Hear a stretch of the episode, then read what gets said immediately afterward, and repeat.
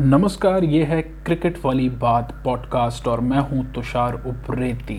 तो जैसा कि अटकलें लगाई जा रही थी, वो बात बिल्कुल सही साबित हुई कि श्रेयस अय्यर बन गए हैं कोलकाता नाइट राइडर्स के कप्तान।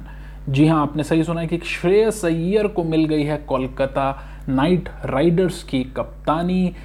इस बार का आईपीएल का जो मेगा ऑक्शन था, उसमें कोलकाता नाइट राइडर्स की पूरी कोशिश थी कि वो किसी ऐसे खिलाड़ी को अपने खेमे में शामिल करें जो कप्तानी का बोझ संभाल सके। पिछले कुछ सालों से प्रदर्शन बहुत ही खराब रहा है कोलकाता नाइट राइडर्स का। या यूँ कहें कि जब से गौतम गंभीर ने कोलकाता नाइट राइडर्स का साथ छोड़ा है या रिटायरमेंट लिया है क्रिकेट से, तब से कोलकाता नाइट राइडर्स का प्रदर्शन आईपीएल में बुरे से बुरा ही होता चला गया है। तो एक तरह से श्रेयस अय्यर जिन्हें कि वूपिंग 12.25 करोड़ रुपए का आ, मेगा ऑक्शन में आ, पैसे देके कोलकाता नाइट राइडर ने अपने खेमे में शामिल किया था। वो बाय जो है बहुत ही फ़ायदे का सौदा आ, लग रही है। इससे पहले दिल्ली कैपिटल्स के लिए जो इकलौता फाइनल था 2020 में वहाँ पहुँचाने में जो योगदान है,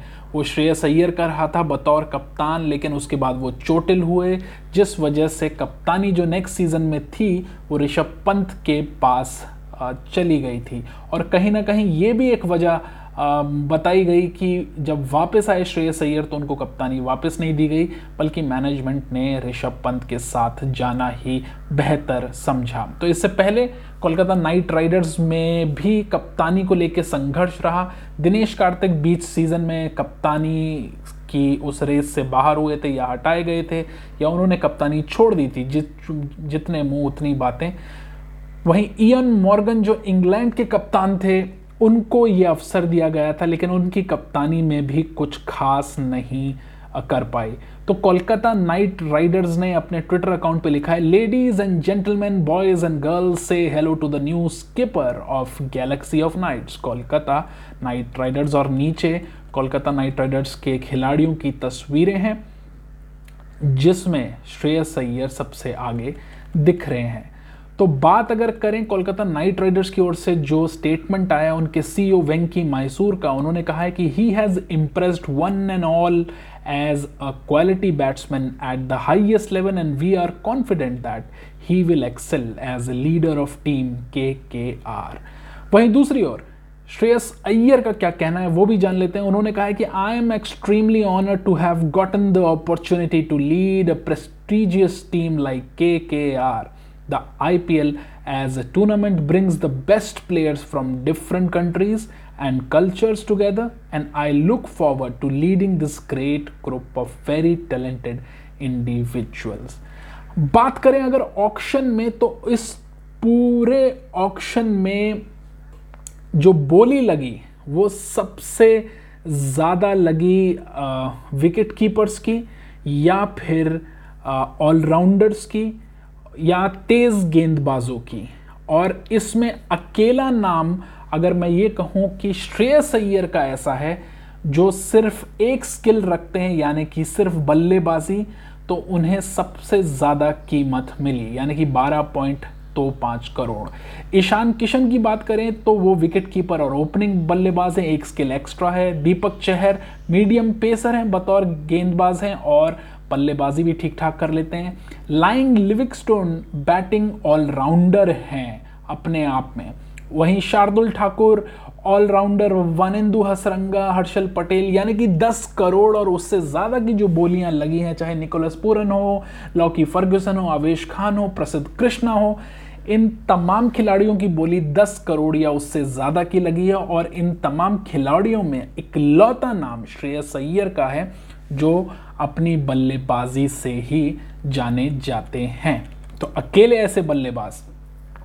वहीं दूसरी ओर श्रेयस अय्यर ने जो बात कही, वो आगे बढ़ाते हैं कि I would like to thank the owners management and support staff of K K R for giving me the opportunity to lead this team and I am confident that we will find the right synergies to achieve the team's goal वहीं head coach जो Brendon McCullum हैं, जिनकी वजह से IPL जाना जाता है, उनकी वजह से इसलिए क्योंकि वो पहले खिलाड़ी थे जब आईपीएल का पहला एडिशन खेला गया था तो उन्होंने जो ताबड़तोड़ डेढ़ सौ रन बनाए थे, उसने आईपीएल को पूरी तरह से स्टैब्लिश कर लिया था। तो अब वो हेड कोच हैं के के आर के और उनका क्या कहना है? वो कहते हैं कि I am very excited to have one of India's biggest future leaders in Shreyas Iyer take the reins at K K R इसको मिला के अगर आप के के आर के स्क्वाड पे नज़र डालें तो देखें कौन कौन से खिलाड़ी उनके पास आ गए हैं।